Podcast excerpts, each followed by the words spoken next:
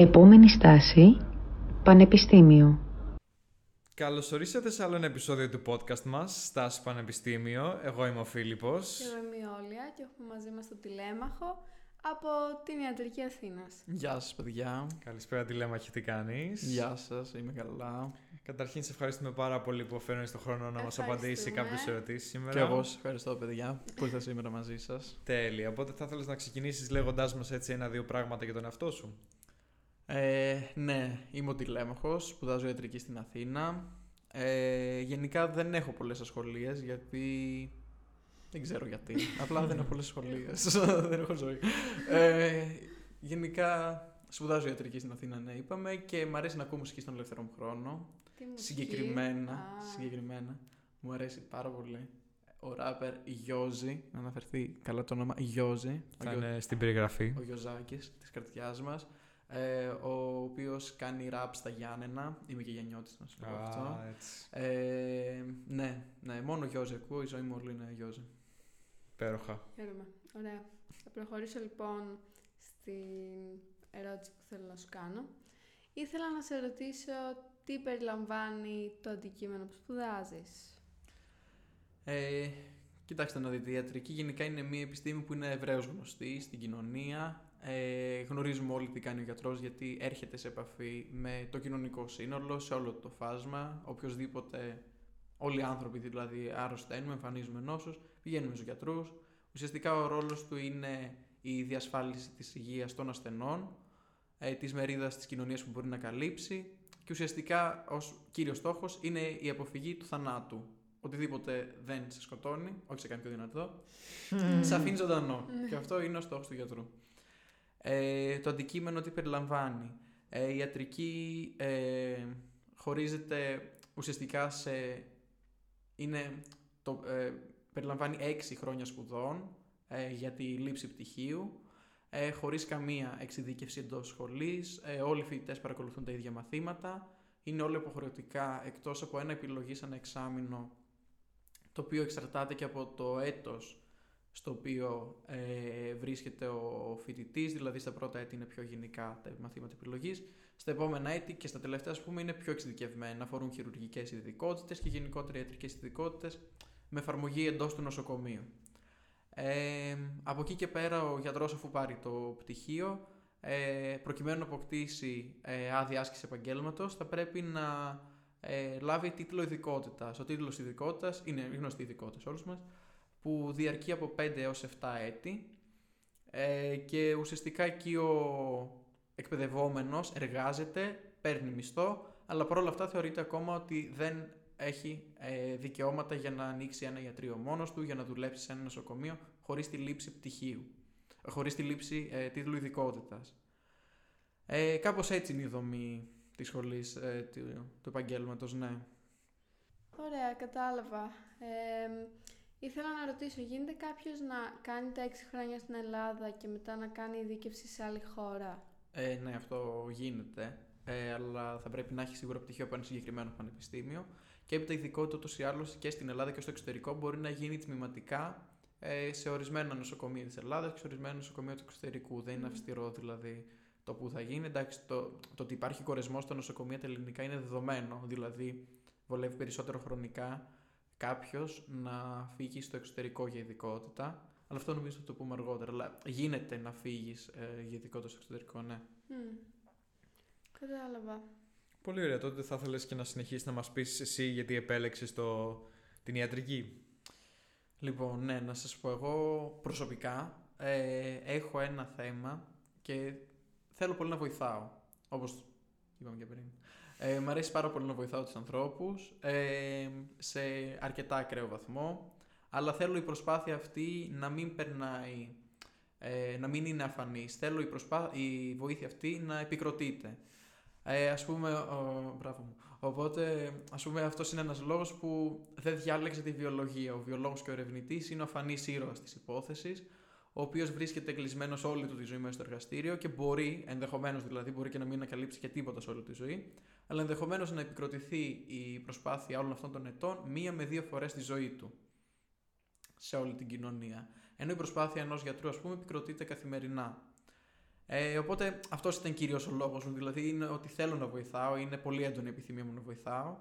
Ε, και νομίζω κυρίως είχε πυροδοτηθεί από κάποια ρεθίσματα που είχα και ως παιδί και ακόμα με ακολουθούν. Δηλαδή, μου αρέσουν πολύ οι παιδιατρικές ειδικότητες, ενώ δεν αρέσουν σε κανέναν, γιατί είμαστε ακόμα νέοι για να ασχοληθούμε με παιδιά.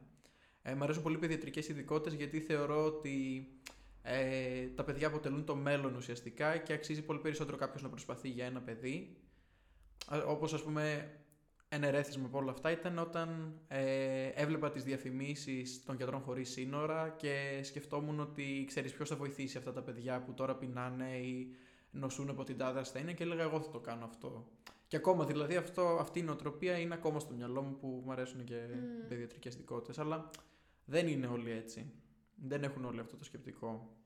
Είμαι σίγουρη ότι σίγουρα υπάρχει ένα οικονομικό κίνητρο πίσω από την επιλογή της ιατρικής. Δεν λέω συγκεκριμένα για σένα, ενώ γενικά.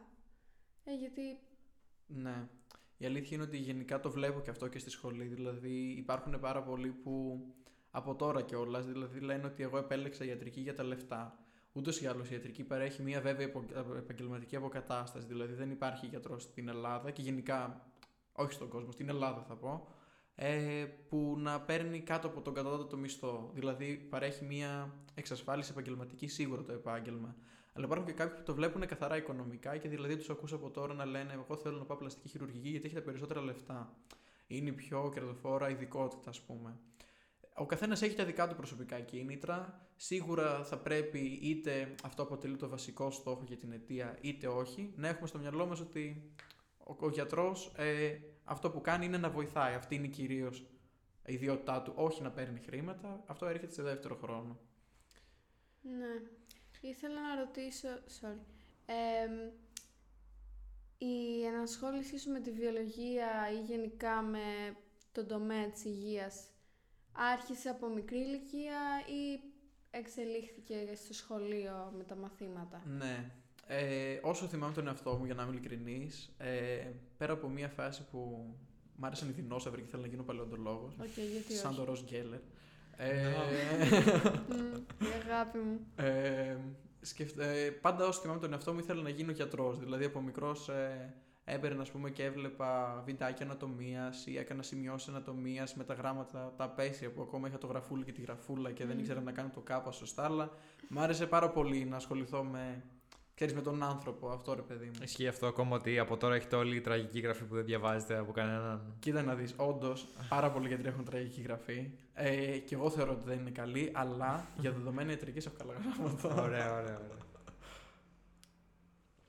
Ε, κάτι άλλο που εγώ ήθελα επίσης να ρωτήσω είναι ότι βλέπεις ίσως και ένα στερεότυπο να ισχύει καθόλου ότι πολλοί ας πούμε, επιλέγουν γιατρία υποκίνητρο και γονέων, ότι ας πούμε, μπορεί να είναι οι ίδιοι γιατροί και να τους πουσάρουν με μια έννοια ή να έχουν, αν όχι πουσάρουν, να έχουν αυτό το υποσυνείδητο, άμα θες bias, ότι θέλουν και αυτοί να κάνουν live up to that standard ή ξέρω εγώ να ισχύει αυτό το ότι ξέρεις από μικροί έχουν κάπως. Δηλαδή, πώς το βλέπεις στους συμφοιτητές σου, ισχύει καθόλου αυτό; Αυτό γενικά από ό,τι παρατηρώ, δηλαδή, ε, δεν θεωρώ ότι είναι τυχαίο δηλαδή ότι σχεδόν το 1 τρίτο της ιατρικής έχει έναν τουλάχιστον γονέα γιατρό. Δηλαδή, mm.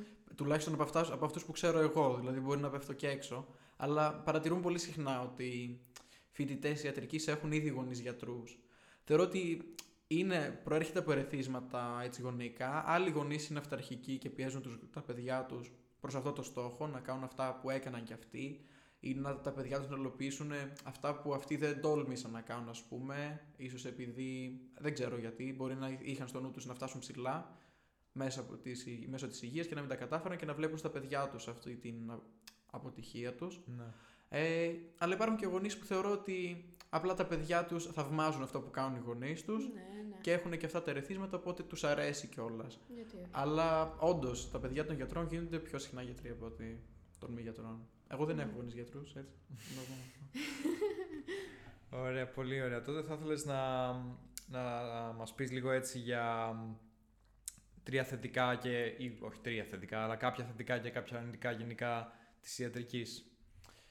Ε, ναι, σαν ε, επιστήμη και σαν επάγγελμα, έτσι. Ναι, ναι, ναι. Κοιτάξτε, να δείτε, θα αρχίσουμε από τα αρνητικά για να πάμε μετά στα θετικά. Ε, το μεγαλύτερο αρνητικό της ιατρικής είναι οι πολυετής σπουδές και γενικά η πολυετής εκπαίδευση. Ε, και ουσιαστικά όλο αυτό, δηλαδή τα 6 χρόνια της ιατρικής και μετά τα 5 με 7 έτη ειδικότητας, είναι πολύ εξουθενωτικά.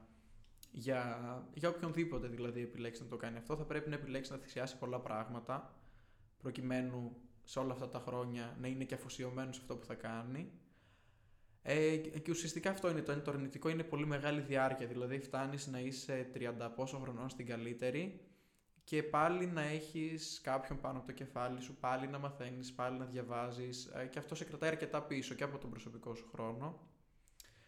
Άλλο αρνητικό είναι ότι είναι αρκετά δύσκολο και σαν αντικείμενο και ότι μπορεί να είναι τόσα χρόνια, αλλά σε όλα αυτά τα χρόνια θα πρέπει να τα μάθεις πολύ σωστά αυτά που θα κάνεις.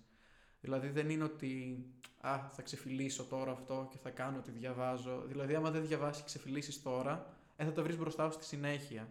Και το ξέρεις αυτό, γιατί το βλέπεις από το πρώτο έτος δηλαδή. Παρατηρείς ότι αυτό πρέπει, ε, πέρα το ότι είναι πολύ ο χρόνος, πρέπει να το κάνεις και πολύ σε βάθος, σε όλα αυτά τα χρόνια. Ε, γιατί θα εξαρτηθεί ουσιαστικά και η ζωή ενός ανθρώπου στο μέλλον από αυτό που έχεις διαβάσει εσύ. Όσο και άμα δεν το συνειδητοποιείς όταν είσαι, ξέρεις, 18 ή 19 ετών στο πρώτο έτος και στο δεύτερο. Κι άλλο ένα αρνητικό, ε, θεωρώ ότι είναι αρκετά δύσκολο και το πώς το, ο τρόπος με τον οποίο γίνεται ε, από το σύστημα η εκπαίδευση. Δηλαδή υπάρχει πάρα πολύ πίεση προκειμένου να μάθουμε, να μάθουμε τουλάχιστον να είμαστε σωστοί στα πιο βασικά πράγματα για να μην πεθαίνει ο κόσμος αβέρτα προφανώς.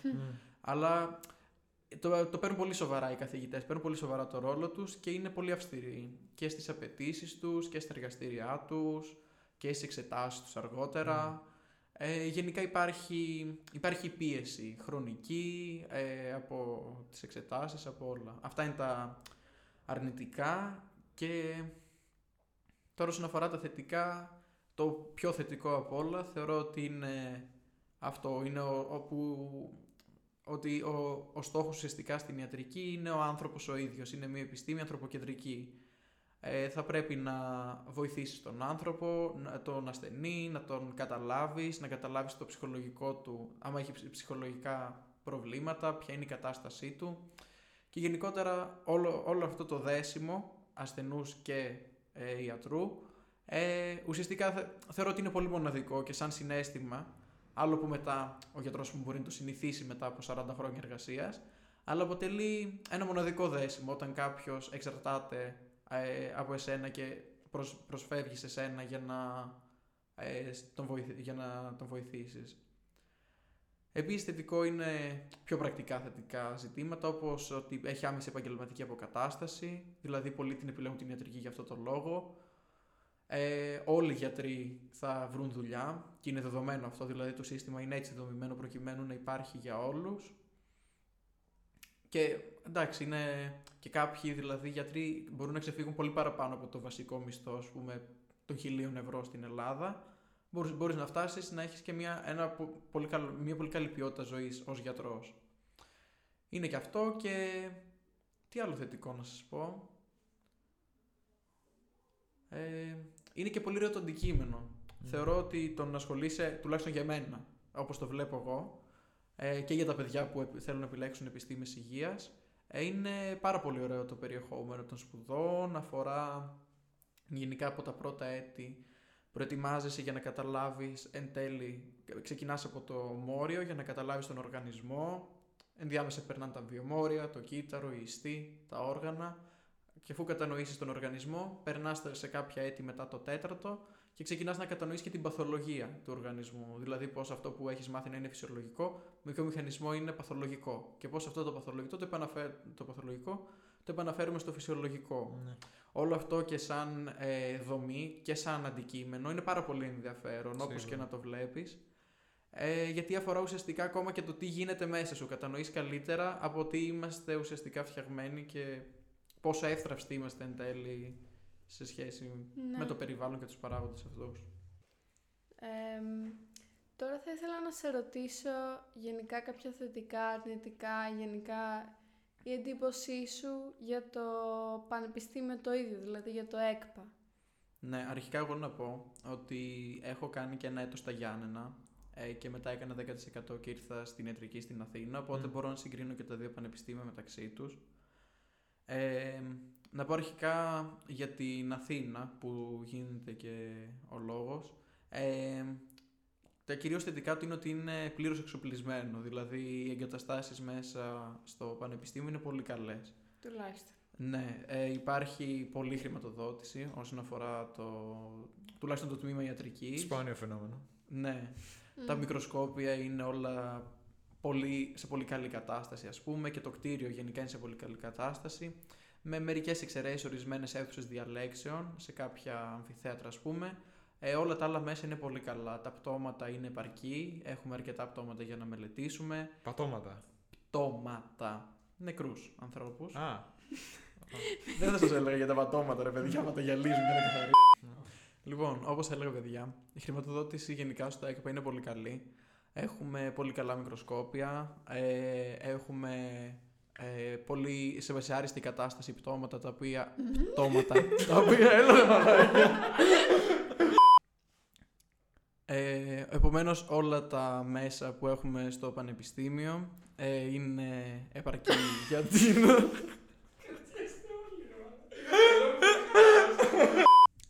Ε, γενικά όσον αφορά τις υλικοτεχνικές υποδομές είναι πλήρως παντρωμένο το πανεπιστήμιο. Έχουμε πολύ καλά μικροσκόπια, πολύ καλά προπλάσματα για τη μελέτη της ανατομίας. Έχουμε πολύ καλά... Δεν είναι ένα αστείο. Γενικά οι υλικοτεχνικές υποδομές στο Πανεπιστήμιο είναι πολύ καλές.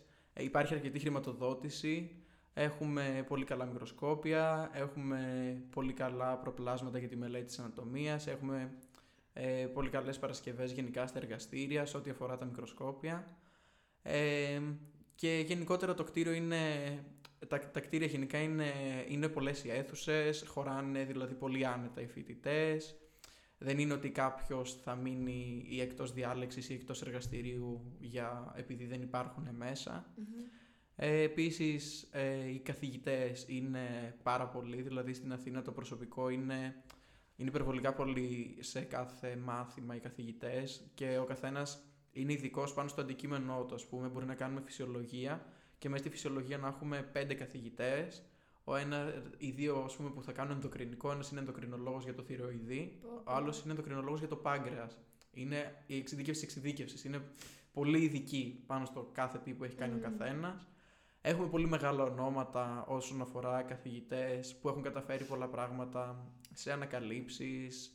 Ε, όσον αφορά το COVID και αυτά έχουν βγάλει πολλά άρθρα επιστημονικά. Οι ανατόμοι και οι χειρουργοί είναι καταξιωμένοι και αυτοί στους κλάδους τους ο καθένας.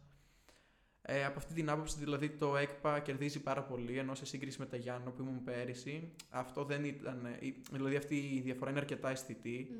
Δηλαδή, και τα μέσα ήταν πολύ παλιά. Α πούμε, είχαμε μικροσκόπια από το 80, ξέρω εγώ, που ήταν.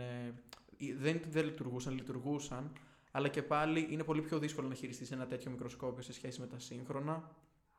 Ε, δεν είχαμε δεν είχαμε αρκετά πτώματα για να μελετήσουμε την ανατομία, ενώ εδώ είναι, είναι αρκετά. Ε, από εκεί και πέρα έχουμε...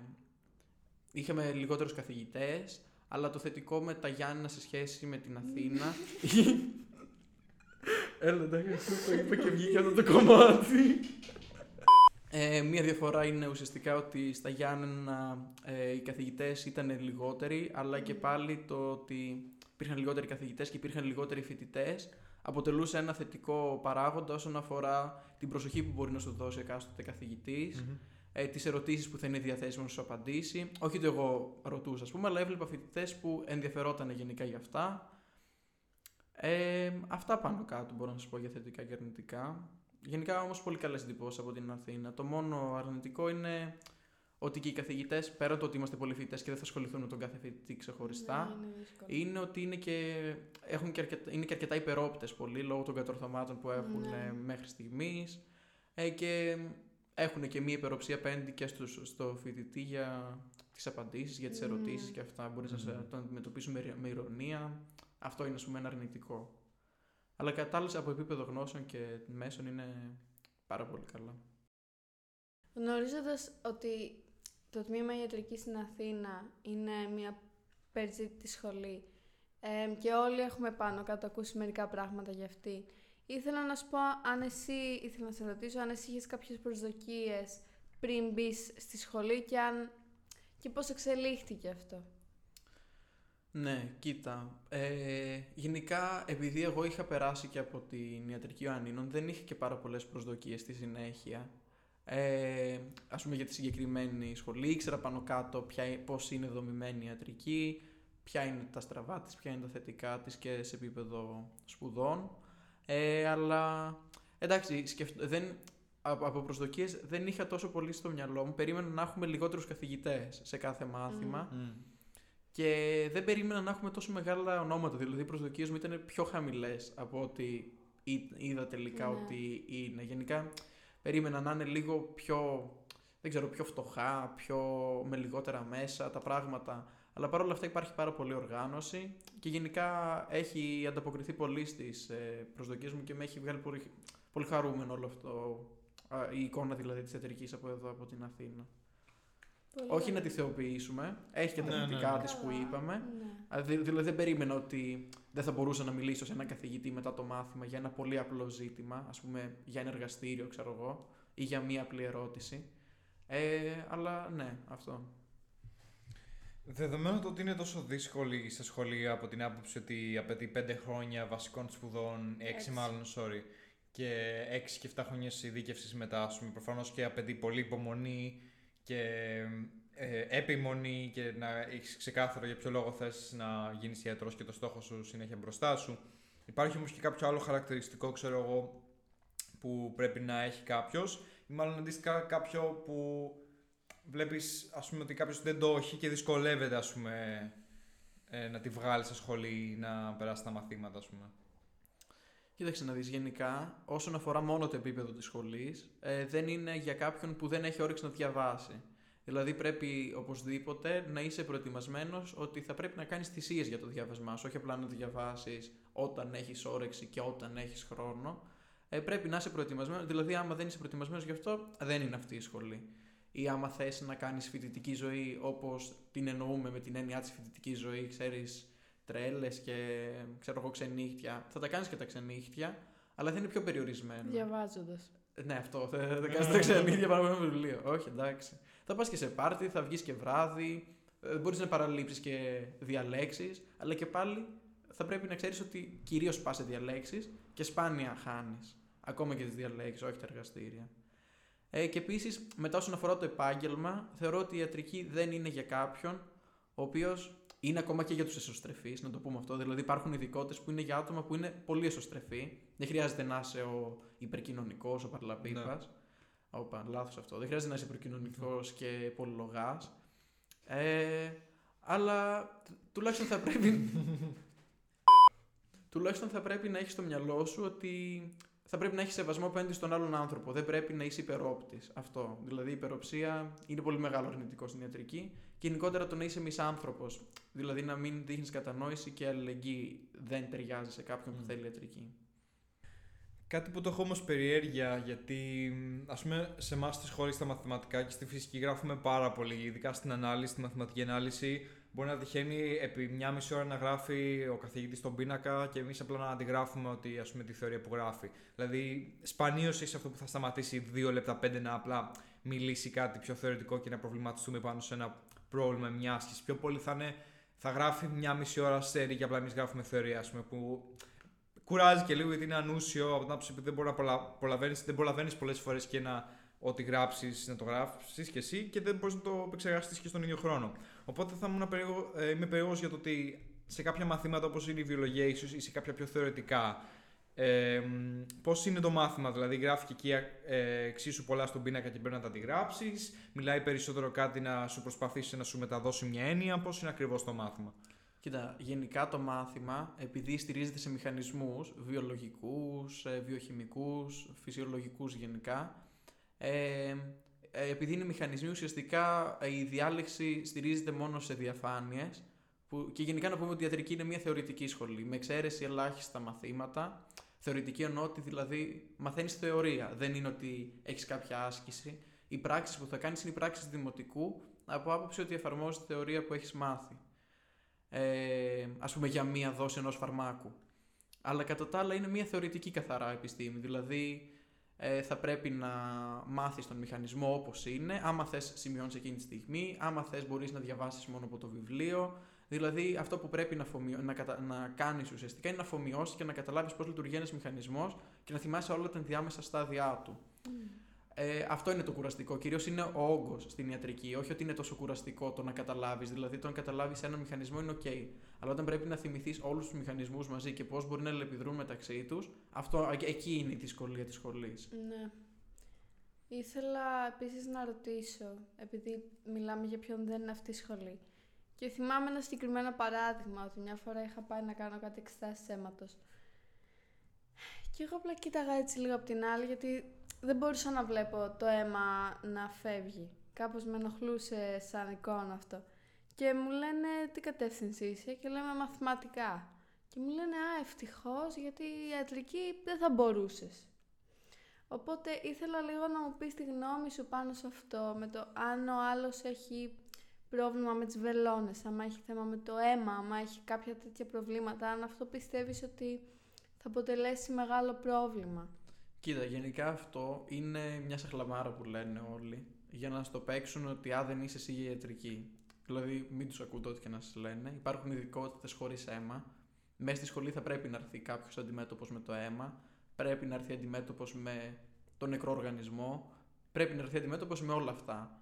Ε, εντάξει, οκ, okay, θα το δεις μία φορά, δύο φορές, τρεις φορές, θα το συνηθίσεις. Ε, και παρόλα, παρόλα αυτά μπορεί να μην σου αρέσει και να επιλέξεις μια ειδικότητα χωρίς αίμα. Υπάρχουν πάρα πολλές ειδικότητες χωρίς αίμα. Η ακτινολογία, η ενδοκρινολογία, η νευρολογία, όλες γενικά οι παθολογίες αυτές, ό,τι δεν είναι σε χειρουργικό επίπεδο, δεν περιλαμβάνει τόσο πολύ αίμα. Ε, και υπάρχουν άπειρα παραδείγματα από ειδικότητες χωρίς αίμα για κάποιον που το φοβάται. Δηλαδή δεν είναι αυτό ε, κόλλημα. Ναι. Απλά θα πρέπει να είναι προετοιμασμένος ότι μέσα σχολή θα δει αίμα. Θα πρέπει λίγο να σφιχτεί εκεί πέρα, να ζοριστεί δεν είναι και τόσο τραγικό, δηλαδή σιγά παίζει να δει και αίμα 10 φορές τη ζωή του. Αυτό είναι το αίμα που θα δεις μέσα στη σχολή. Άμα θες μπορείς να μην μάθεις και ποτέ να παίρνεις αίμα. Δηλαδή δεν είναι υποχρεωτικό μέσα στη σχολή να, να πάρεις αίμα. Είναι από κάποιον ασθενή δηλαδή, άμα φοβάσαι τόσο πολύ. Αυτό δεν είναι, δεν είναι εμπόδιο. Κάτι άλλο που μου ήρθε εμένα είναι για τα βιβλία όσον αφορά τα συγγράμματα. Ε, Μιας και η ιατρική, ίσως περισσότερο από κάθε άλλη επιστήμη, είναι κάτι που πρέπει να είναι up to date ή εξυγχρονισμένο και να είναι ίσως πάντα μπροστά ε, και να αξιοποιείται τα πιο νέα δεδομένα που βγαίνουν ε, στο ερευνητικό περιβάλλον, να το πω έτσι, ή που έχουν αποκτήσει τουλάχιστον ένα κύρος. Πώς είναι με τα συγγράμματα, δηλαδή παίρνετε κάπου που είναι καινούριο, δηλαδή max ξέρω πριν δύο χρόνια, θα είναι κάποια που είναι ίσως λίγο πιο παλιά, δηλαδή μπορεί να έχουν κάποια 10-20 χρόνια που έχουν βγει, δηλαδή πώς είναι με τα συγγράμματα. Γιατί ας πούμε στη φυσική, OK, θα έχουμε ας πούμε τώρα το τύπο Νιούτον, ας πούμε το 1500 κάτι ας πούμε, που διατύπωσε τον χ νόμο, δεν έχει αλλάξει πολύ από τότε πέρα από ότι έχει επιβεβαιωθεί χίλιες εκατομμύριε φορές. Από στην ιατρική όμως που αλλάζουν τόσο πολύ τα πράγματα, ξέρω εγώ πώς είναι με τα συγγράμματα. Παίρνετε καινούργια, mm. είναι δηλαδή. Τώρα βγήκαν πέρσι, πρόπερσι, δηλαδή πώς είναι; Κοίτα να δεις, γενικά τα περισσότερα συγγράμματα ε, ανανεώνονται κάθε δίχρονο, δηλαδή έχουμε κάποια συγγράμματα που έχουμε 8η, 9η έκδοση που έχουν βγει, ξέρω εγώ, το πρώτο, η πρώτη έκδοση μπορεί να ήταν το 2009. Mm. Δηλαδή έχουν, ανανεώνονται πάρα πολύ συχνά τα συγγράμματα. Ναι. Ε, σε συγκεκριμένα όμως μαθήματα, ας πούμε για τη βασική χημεία που κάνουμε, η βασική χημεία δεν αλλάζει. Ναι, ε, τα, τα, η στατιστική δεν αλλάζει. Κάποια άλλα όμως που βγαίνουν ανακαλύψεις και συνεχώς βγαίνουν, ε, ανανεώνονται, ναι, ανανεώνονται πολύ συχνά. Και τα γράφει δηλαδή πάνω. Ναι, Όχι ότι έχει κάποια επίπτωση σε εμάς, δηλαδή ο χρόνος που θα τα μάθουμε για μας είναι δεδομένο. Ναι, ναι. Αυτό. Okay. Ε, ωραία. Θα ήθελα να σε ρωτήσω. Είναι μια ερώτηση λίγο κλεισέ, εντάξει. Με τι μπορεί να ασχοληθεί κάποιος αφού τελειώσει τη σχολή σου; Ναι, λοιπόν, κάποιος αφού τελειώσει τη σχολή. Δεν ξέρω αν το είπαμε πριν. Δεν θυμάμαι. Ε, για, άμα κάποιος πάρει πτυχίο ιατρικής, δεν έχει άδεια άσκηση επαγγέλματος. Mm. Προκειμένου να ξεκινήσει και να μπορέσει να έχει δικό του ιατρείο και να δουλεύει σε ένα νοσοκομείο σαν κανονικός εργαζόμενος, πρέπει να λάβει τίτλο ειδικότητας.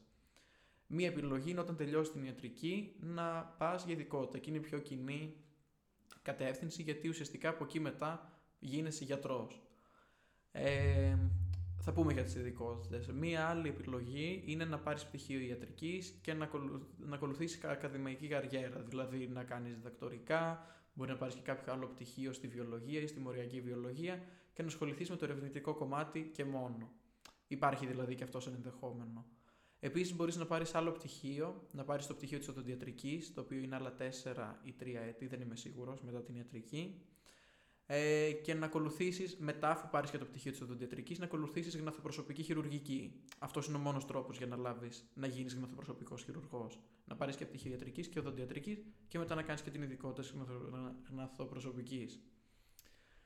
Ε, αυτές είναι γενικότερα οι επιλογές και εντάξει, οι ειδικότητες μετά χωρίζονται ανάλογα, χωρίζονται σε κάποιες κατηγορίες ας πούμε, ανάλογα με το αντικείμενό τους, είναι οι χειρουργικές, υπάρχουν οι παθολογίες, υπάρχουν ε, οι, εργα... οι εργασ... κλινικοεργαστηριακές ειδικότητες, και υπάρχουν ε, και άλλες ειδικότητες που, ας πούμε, όπως η ακτινολογία, που ουσιαστικά στηρίζονται απλά και μόνο στη διάγνωση και την, ε, και την απεικονιστική ιατρική.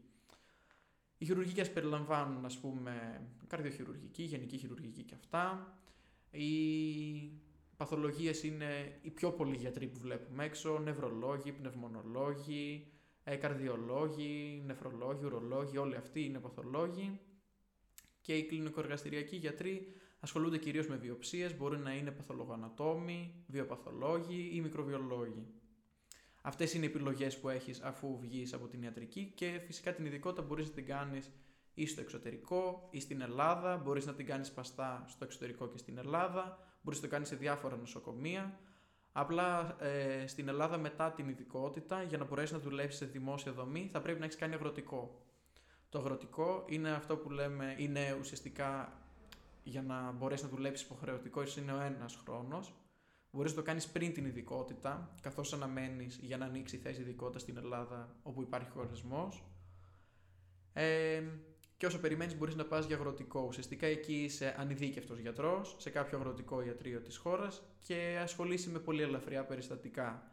Πληρώνεσαι και εκεί κανονικά αλλά είναι απαραίτητη προπόθεση ώστε μετά την ειδικότητα να μπορέσεις να δουλέψεις σε δημόσια δομή. Κατάλαβα. Έχεις εσύ αποφασίσει ποιον δρόμο ή ποια ειδικότητα θα ήθελε να ακολουθήσεις, μήπως; Ε, κοίτα να δεις, δεν ξέρω ακόμα. Θεωρώ ότι είναι αρκετά νωρίς. Αλλά όπως είπα προηγουμένως, γενικά μου αρέσουν οι παιδιατρικές ειδικότητες. Ε, μου αρέσει και η παιδοχειρουργική. Ε, μου αρέσουν και οι χειρουργικές και οι παθολογίες. Α πούμε, δεν θα ήθελα, έχω όμως κάποιες που δεν τις θέλω από ειδικότητες και το ξέρω από τώρα. Όπως η πλαστική χειρουργική και η δερματολογία, που πλέον ουσιαστικά όσοι πάνε σε αυτό τον κλάδο ασχολούνται κυρίως με το αισθητικό κομμάτι, το οποίο δεν αποσκοπεί τόσο πολύ σε αυτό που λέγαμε πριν, στην αποτροπή ναι, του ναι, ναι, θανάτου, ναι. αλλά στη βελτίωση της ζωής και της εικόνας. Mm. Α πούμε, αυτό δεν με ενδιαφέρει. Αλλά μου αρέσει η ογκολογία, μου αρέσουν διάφορες τέτοιες ειδικότητες. Ναι. Ωραία, πάρα πολύ ωραία. Τότε μ, νομίζω έχει μείνει μόνο μία ερώτηση, οπότε... μ, Δύο. Δύο. Ήθελα να ρωτήσω βασικά γρήγορα να μας πεις μερικά πραγματάκια. Αν μπορούσες για κάποια προγράμματα που κάνεις σχολή σου, μέσα στην ίδια τη σχολή ή αν γενικά συνεργάζεται με κάποιο πανεπιστήμιο. Γενικά υπάρχουν ομάδες, ας πούμε, όπως ομάδες ε, πεζοπορίας, ομάδα κινηματογράφου, ομάδα φωτογραφίας. Μμ. Έχουμε διάφορα τέτοια πράγματα. Ε, αλλά το κυριότερο είναι ότι έχουμε τη Helmsick και την FIE, που ουσιαστικά είναι δύο φοιτητικές οργανώσεις ε, φοιτητών ιατρικής. Ε, η μία από αυτές ασχολείται και με ανταλλαγές ε, σε ερευνητικό και κλινικό κομμάτι με πανεπιστήμια του εξωτερικού, όπου μπορεί ο φοιτητής να επισκεφτεί μια ξένη χώρα για ένα διάστημα, ας πούμε, δύο εβδομάδων ή και ενός μήνα και να δει πώς λειτουργεί το σύστημα υγείας μιας άλλης χώρας. Και είναι ουσιαστικά αυτό το πρόγραμμα ανταλλαγής, πέρα από το Erasmus, ε, ουσιαστικά λειτουργεί έτσι, γίνεται μεταξύ των φοιτητών και είναι πολύ ωραίο.